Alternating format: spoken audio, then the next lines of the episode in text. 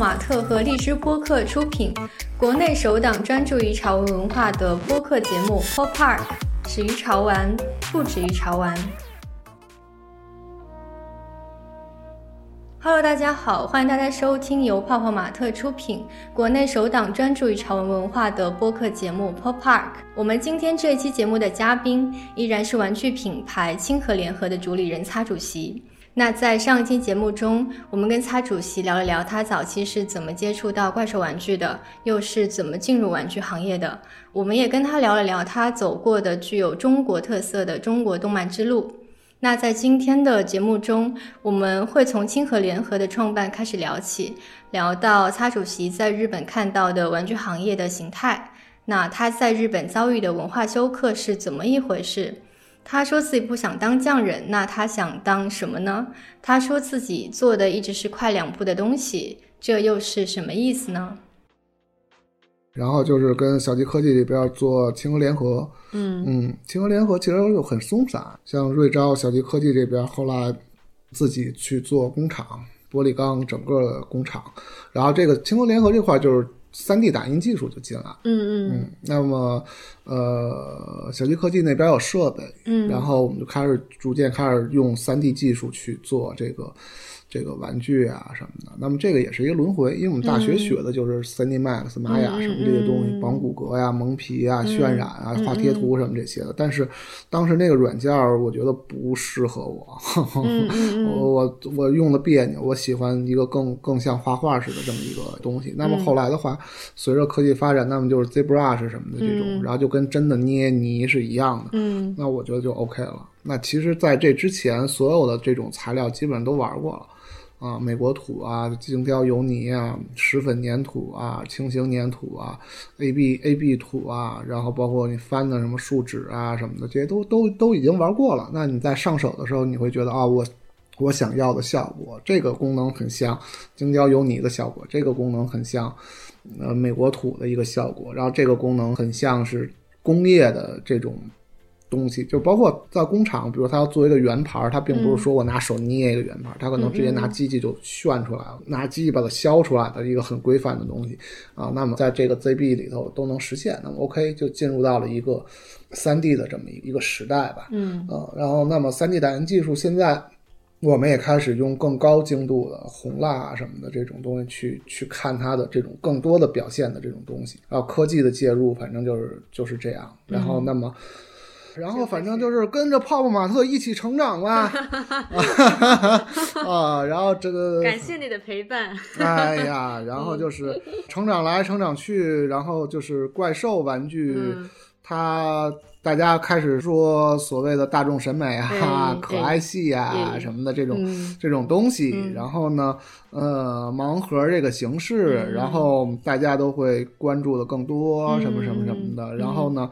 一七年还是一八年，我去了日本那边的 Manaraki 的那个展会。嗯嗯 Manaraki 的以前之前都在在我们那个心里都是神一样的一个存在，嗯嗯。因为他们是一个做二手交易平台起家的，嗯嗯。最开始是做二手古董书的嘛，嗯然后后来他们做玩具这块的事情，基本上可以代表全世界这个玩具的价格的一个、一个走势。嗯。啊、他们有好多的店，当然都在中野那边，它一大楼里头可能有六七个店，嗯。然后每个店玩的东西不一样，可能这个店是专门做老合金的，这个店可能是做胶皮人儿的，这个店是做苏比玩具的，然后那个店可能又带一些版画什么的，啊，然后呢，呃，他们店长是有收货的权利的，他告诉你就是当铺一样，嗯就拿着玩具什么的到那儿，他大扎柜告诉你，啊，这个光板没毛，破衣烂衫一件，很熟的。三百块钱，然后就收了，然后他们可能就，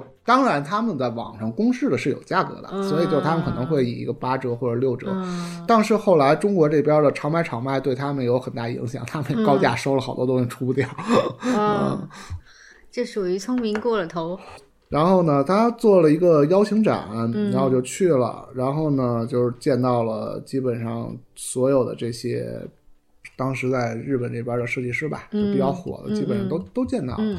就是差价格很高的什么的，然后发现这个离我的想象非常远，嗯，就非常远，非常非常远，就是他们比较成熟。你还没看到，就是他是给了你一个新的如果我们讲阶级的话，咱们做这个事情阶级不高，不高，嗯，嗯，就他是一个匠人的一个事情，就是嗯。他没有没有专业美术从业的人在做这个事情，嗯。实际上是、嗯嗯。都是别的行业过来的。不知道这么说合适不合适啊？嗯。但是就是我感觉，就是离我之前的预期很远、嗯啊。嗯那么可能他这个一辈子也不会去，也做不了一个四 A 广告公司的话，嗯嗯，就类似于这种感觉。那么就是说，那我从我的教育经历跟这个这个经历来说的话，我觉得这个是一个倒退。嗯对，那如果说我就围着这点东西，然后卖这点货，嗯呃，赚多赚少的，然后每天都在干做货，就是手工去涂装做货的这个事情，那么这些人就好像是一个未来的一个情况，更像是一个匠人的一个情况。嗯嗯嗯。那我不是我不是说匠人不好，嗯。但是我觉得匠人精神在中国实际上是走不通的，请发表你的高见，为什么？因为中国人想的事儿多嗯，嗯、又要做又要卖又要赚钱，不是中国人想的事儿多，就是他要的东西多。嗯。啊、那大家把匠人的这个事情拿出来说，那日本人他不会说我自己说我是一个匠人的，嗯。就是你说我是一个匠人，首先你就想要一名，嗯。你为什么要说你是匠人？是因为你想要一利，嗯嗯。对吧？嗯。那他本身就是就是根性上就想得多，嗯，他没有办法去、嗯。去去真正的做一个做一个匠人。他做匠人可能只是一种妥协，跟他自己的预期的东西是不一样的。嗯。嗯。就真正的匠人可能是就是山里面或者是什么的，嗯我就做一个工艺，我就做这个东西，我做篮子我就做一辈子篮子，这种是他我。感觉他做一辈子篮子，可能也是没有看到其他的可能性之类的，因为他就那样。，是的，嗯我觉得就是年轻人，你说自己是一个匠人，嗯我不信。嗯你一年以前还还还上班呢，然后、嗯然后辞了职想干自己的事儿，然后然后抠是个什么皮具，抠是个什么东西，你抠是了一年就说自己是匠人了。标准也太低了吧？对啊，就是嗯你你后来发现，我、靠，我这东西还是扔工厂做赚的多，对吧？就然后就就就改成。对吧嗯？然后就开始想，我要做一牌子，我这牌子要怎么运营？嗯这牌子体量有多大？我得做一商业商业计划书吧。然后现在纹身师都在做商业计划书了，嗯我是这么觉得的啊。当然，当然这是我个人的意见，嗯大家就是领会精神就好了。你要断章取义，然后非得说非得对我进行攻击的话，我觉得就就就就就你痛快痛快嘴，你能痛快嘴，我就也行。嗯，对吧？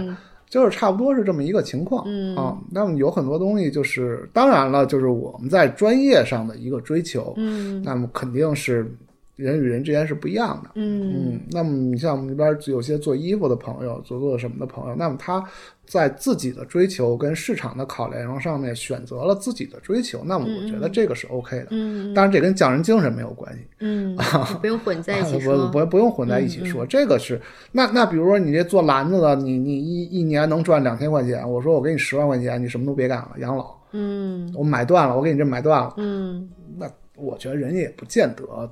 人说，人说可能说，哎，为什么我不能做？我做了不卖行吗？人家说不行就不能做，然后想，嗯。哦，那好吧，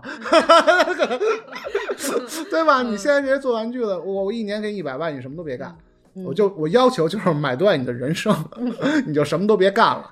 这好可怕。那嗯。那估计人家琢磨琢磨也行吧，啊，我觉得很有可能会就是这种，这应是吗？就是这种情况，我觉得是嗯。这种一个非常极端的一个，嗯。啊，嗯。嗯，那那就是都有价嘛，那你要给我说给你俩亿，你什么都别干了，嗯。我想想是有点难受，但是好像还行。行，对 我可以，嗯。我能玩嘛，嗯。这钱我能花嘛？嗯啊，那你给我看看合同那些那个排 排他，看看甲方乙方全责，再找点别的乐儿，对吧？那多少我觉得都会有这种，嗯。嗯，就是到那边受了一个刺激，然后包括、包括我看到了很多我们最早做独立漫画的时候，就是这些艺术家，然后那么在日本这么一个非常完善的细分的社会里面，实际上就是不值钱，嗯。它有它的价值，但是呢，就比如说以前一本日本的原版的这个人的漫画，然后可能它售价三十多块钱，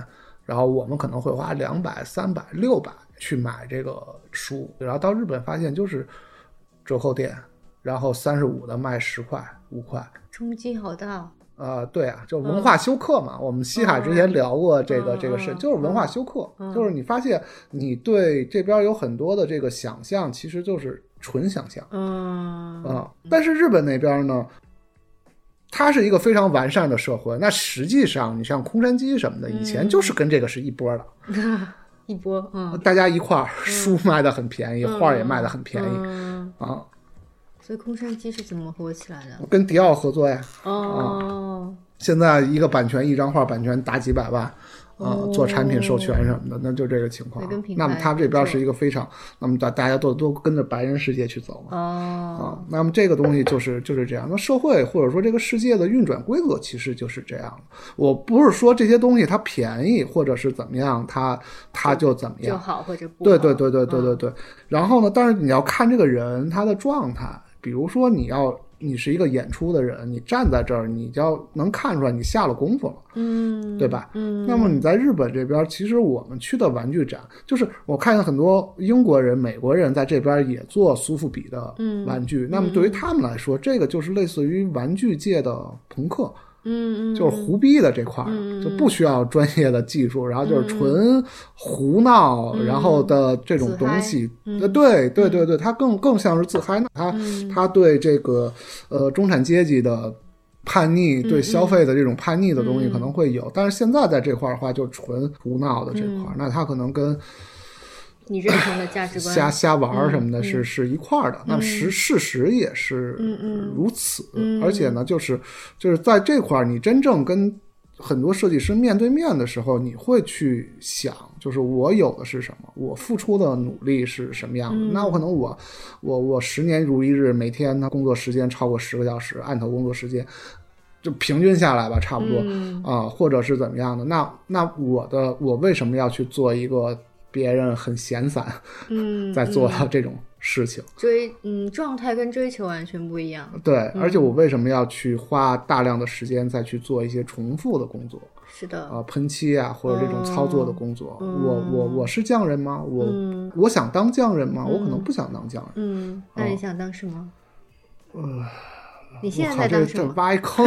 那我想当，我想当 star，？star，啊、嗯就是从喜欢摇滚乐的那种开始，就觉得他可能是、哦就 rock star 的那种东西嗯是一个非常吸引人的东西。那可能这个 star 他的身份是艺术家啊，或者是做东西的，或者是做什么的这种事情。嗯但是但是这个东西可能是想的是这样的一个、嗯一个一个东西。那而且我对于艺术的理解是影响力，他是影响力，他通过创作去获得一个影响力，然后他通过创作去，然后通过影响力，然后再去。去引导大家到一个你希望的方向上去，那么这个是 OK 的。那我不觉得就是在家里，呃，做十个八个卖了，然后总共围着一个三十个人、五十个人的嗯这个核心受众就 OK 了的，嗯这种是、嗯是有影响力的。嗯啊、你出别说出了圈子了，你出了小区就没，就就可能总共就就就百八十个人知道你。那么这个我我不想，嗯嗯，那你想，我们做一个站台广告是多少人在看？我们做一个之前就是从从插画角度的这个服务来说，我们做一个联名的东西，它的辐射的量是多少？嗯，你这些牌子，你不管是是是是。是 SK two 啊，还是阿迪达斯啊，还是耐克呀，还是奥迪啊，还是光明乳业呀，还是爱普生达不 达这这明乳业我这些都做过嘛？然后光明还不错，光明当时给他们做的就是爱因斯坦和姚明的那个一个就是大的，他们去做飞机稿去、嗯去参加比赛的图嘛，嗯然后包括包括各种的这些东西。那我觉得我获得的一种关注度的东西嗯是不一样的。之前没说，就是我可能从零六年、零七年开始给摇滚乐队画海报什么的嗯这块的东西，嗯然后就是跟漫画不一样了。那很多的这个。呃插画的工作是从摇滚乐的海报这边来的。嗯。那我这个摇滚乐的海报，我每回还印六百张，就在北京这边，就是在北京还允许户外贴海报的时候，鼓楼大街所有的窗口还允许贴海报的时候，百分之七十到八十的摇滚乐队的宣传海报都是你画的，我当时一张海报上面有半个月下前五的，哦。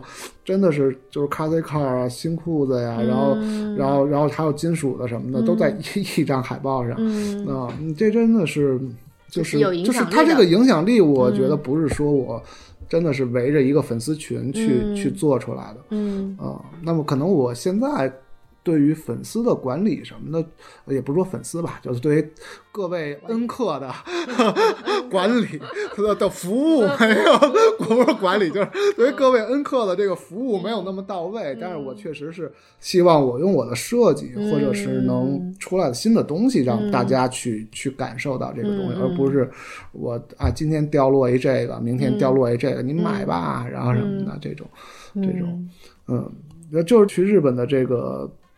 就是有一个文化休克式的东这个震撼，嗯。然后回来之后就就其实看的东西会更大一点儿，然后包括这两年潮流艺术起来之后，嗯让他们内部的一个一个逻辑，实际上就是各种影响力的一个嗯背书，嗯。嗯，然后你就能看明白他们为什么要这么做，嗯。对吧？那么你说商业上，空山鸡已经到这儿了，嗯。然后那么最近他把空山鸡跟 Jigger。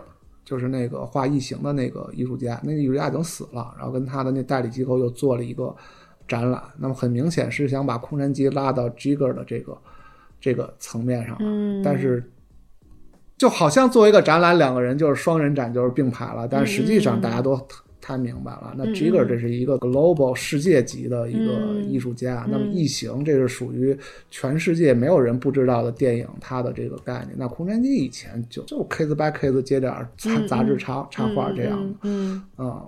嗯嗯，所以就是它有各样各种各样的做法，然后它有各种各样的规则，然后出去看，然后可能会完善自己对于整个世界它规则的一个嗯嗯嗯看法吧。然后呢，就是就是多想想自己想做什么，要做什么，能做什么，位置在哪儿嗯，啊？那我觉得就 OK 了。所以就重新回来之嗯后，其实就开始在想到底是什么，而且就是现在，呃，我觉得就是它不仅仅是苏富比、怪兽、嗯嗯邪教嗯嗯。这块儿的事情，嗯。也不仅仅是盲盒，嗯嗯。呃，或者是可爱系，或者是是什么的这块儿的这块儿的事情，它可能更大的一个事情就是两个方向，一个呢是是潮流艺术的方向，嗯嗯嗯。就是你的这个东西它的艺术性能能到什么程度？作为你的个人创作，作为一个作品来说，它能到一个什么程度？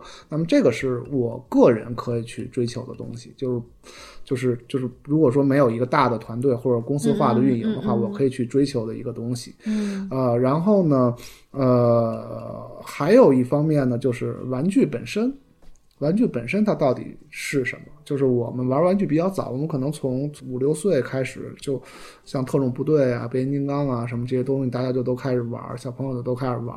然后，那么一直到这个上大学，然后一直到现在，然后都会在买东西。那么审美啊，什么各种东西都会有变化。嗯但是玩具本身它的一个乐趣在于什么？就是 IP，或者说就是我单独做一个造型，不能满足我想表达的一个东西。嗯呃，那么我可能需要去做一个体系的东西，嗯然后把呃知识结构和价值观里的很多东西融合融合进来，然后呢去做一些别人没见过的东西，或者说别人没有做过的东西，嗯，嗯。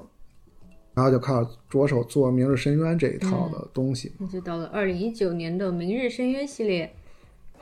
一八年中下开始做的，一九年那边就就就上了。嗯。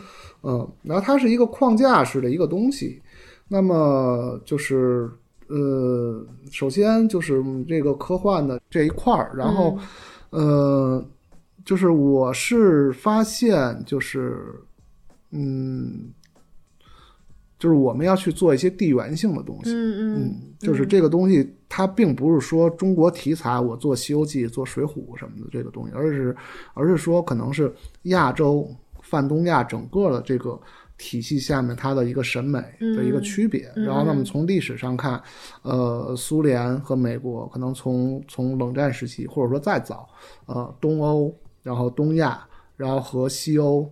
然后到美洲他们的一个审美上的区别，然后包括他一些呃思潮上的线索，那么可能从呃二十世纪初，然后从呃 article 的这个这个这个线索，然后那么到它可能不是连到包豪斯的，但是他们里面是有有这种联系的。那包括康定斯基什么的，在包豪斯，然后他们去做的这种呃产品化的东西，然后包括德意志生产联盟，他们通过以工艺的美感去做产品的设计，然后等等等等的，然后这些东西到后来呃这种这种呃粗野派的建筑、社会主义建筑、社会主义美学，然后还有它的一些这块的东西。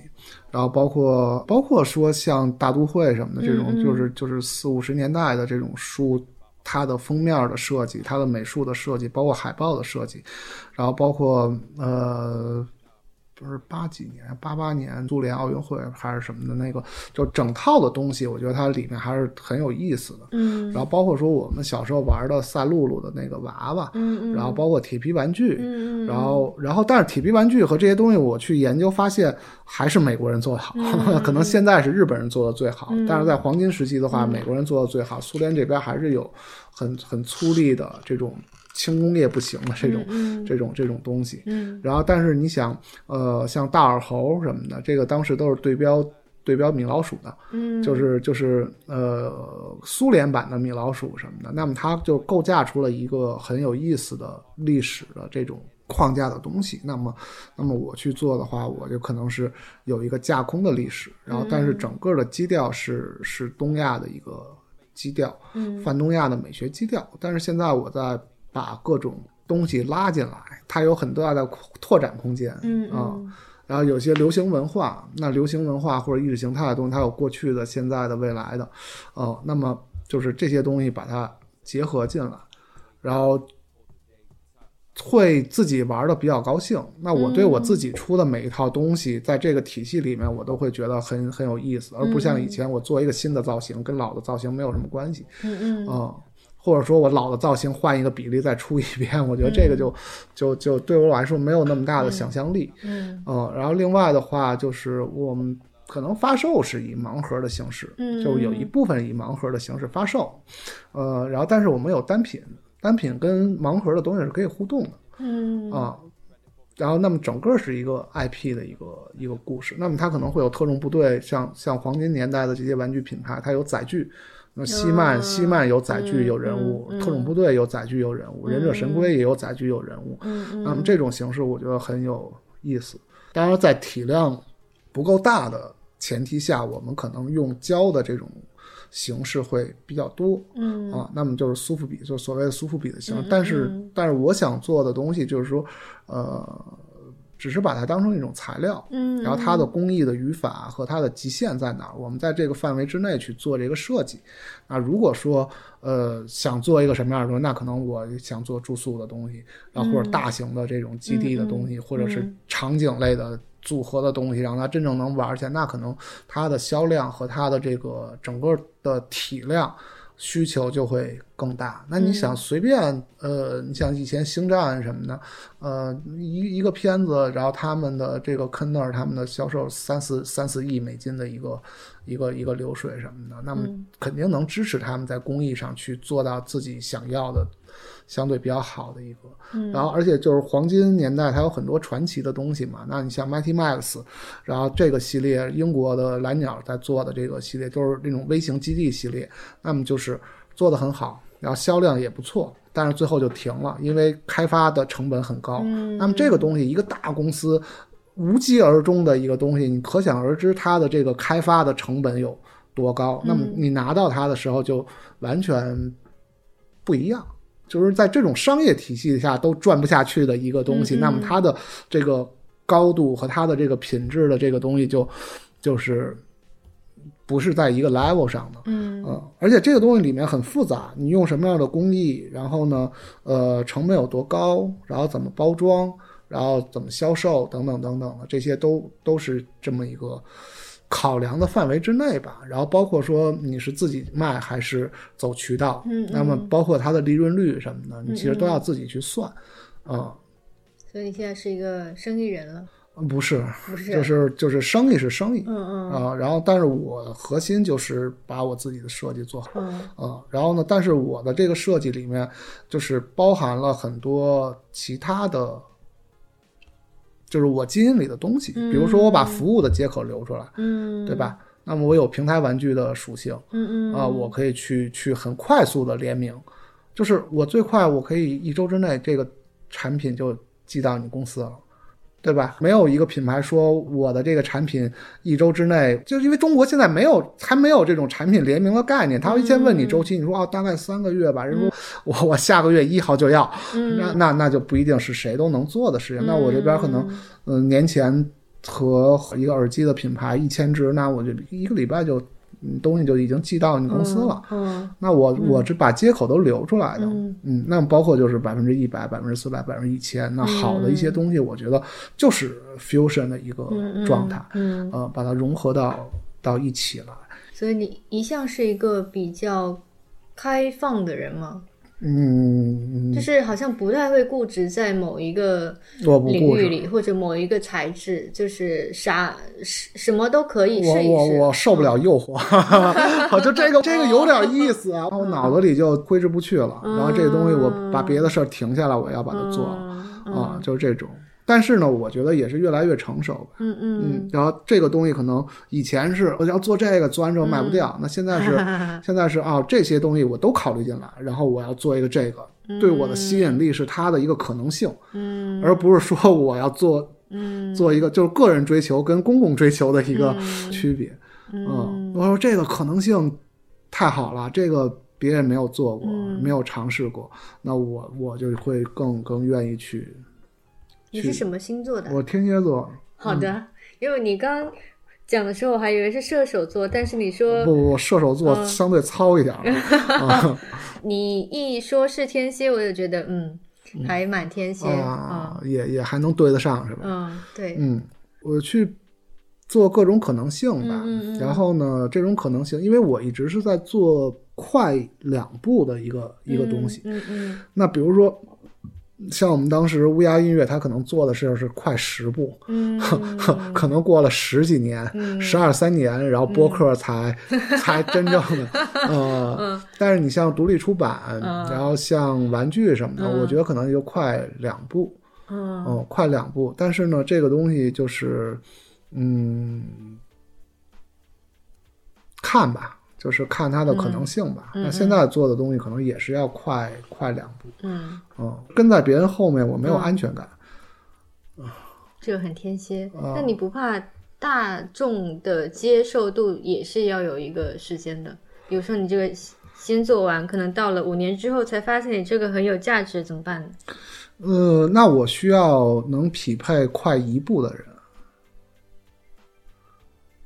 就是我，我先走一步，把架子搭好。哎，那如果说呃商商业上，或者是呃某些层面的这种资源上，它能比其他的快一步，嗯，那么就 OK 了。你就有竞争力了。呃对，然后这个事情做起来就是一个比别人都快的事情。嗯那我自己只能是做快两步的一个事情。那么，嗯，如果没有匹配的话，我这个东西你也强求不了。嗯，没有匹配的话，所以现在现在是能匹配吗？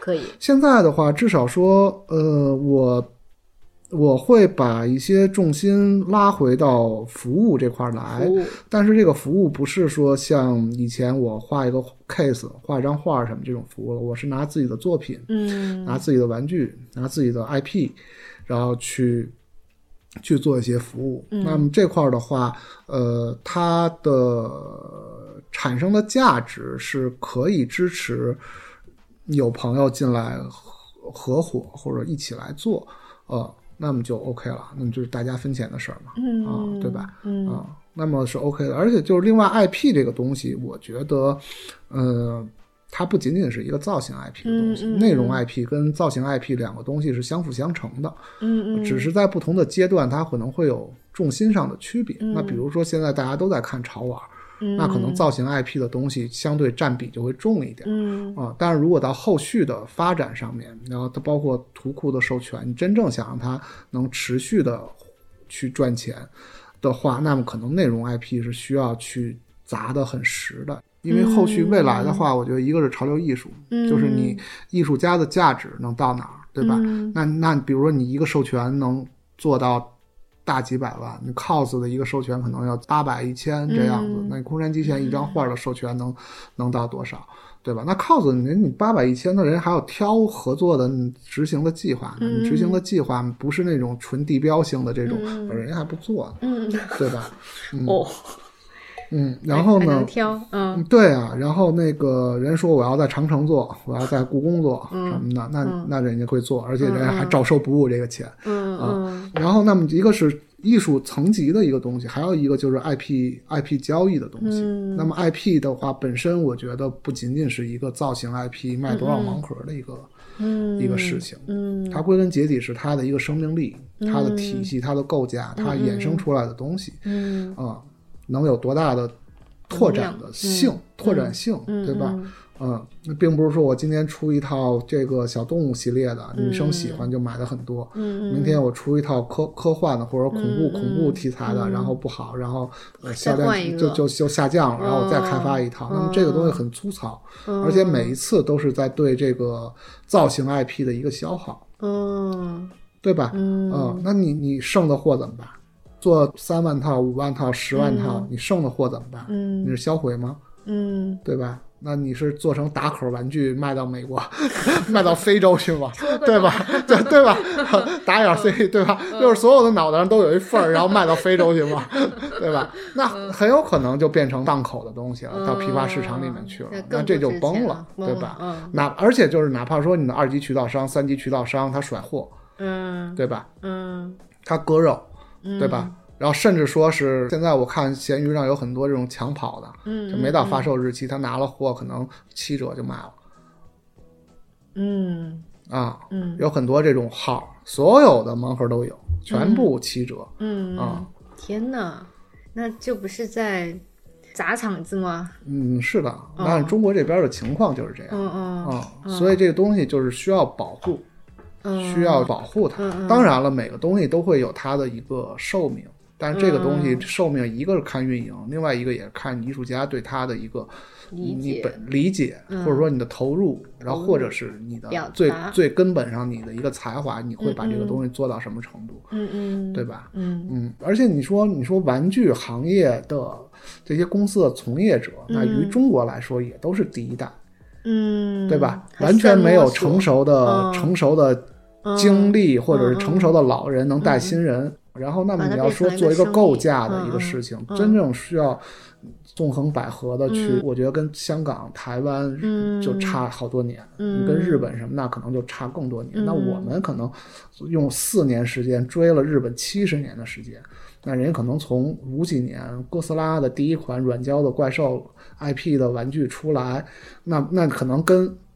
美国那边差了近百年，二战之前人家那就就就就超人什么的就有了，啊，然后你用五年时间追的话，那其实它一些核心的这种逻辑上的东西，然后包括这个人人的这个人力的这种诉求上的东西，不是说单独说我雇一百个人就能，对吧？他可能那那你雇一百个人造那飞机，不如工程师画一条线啊。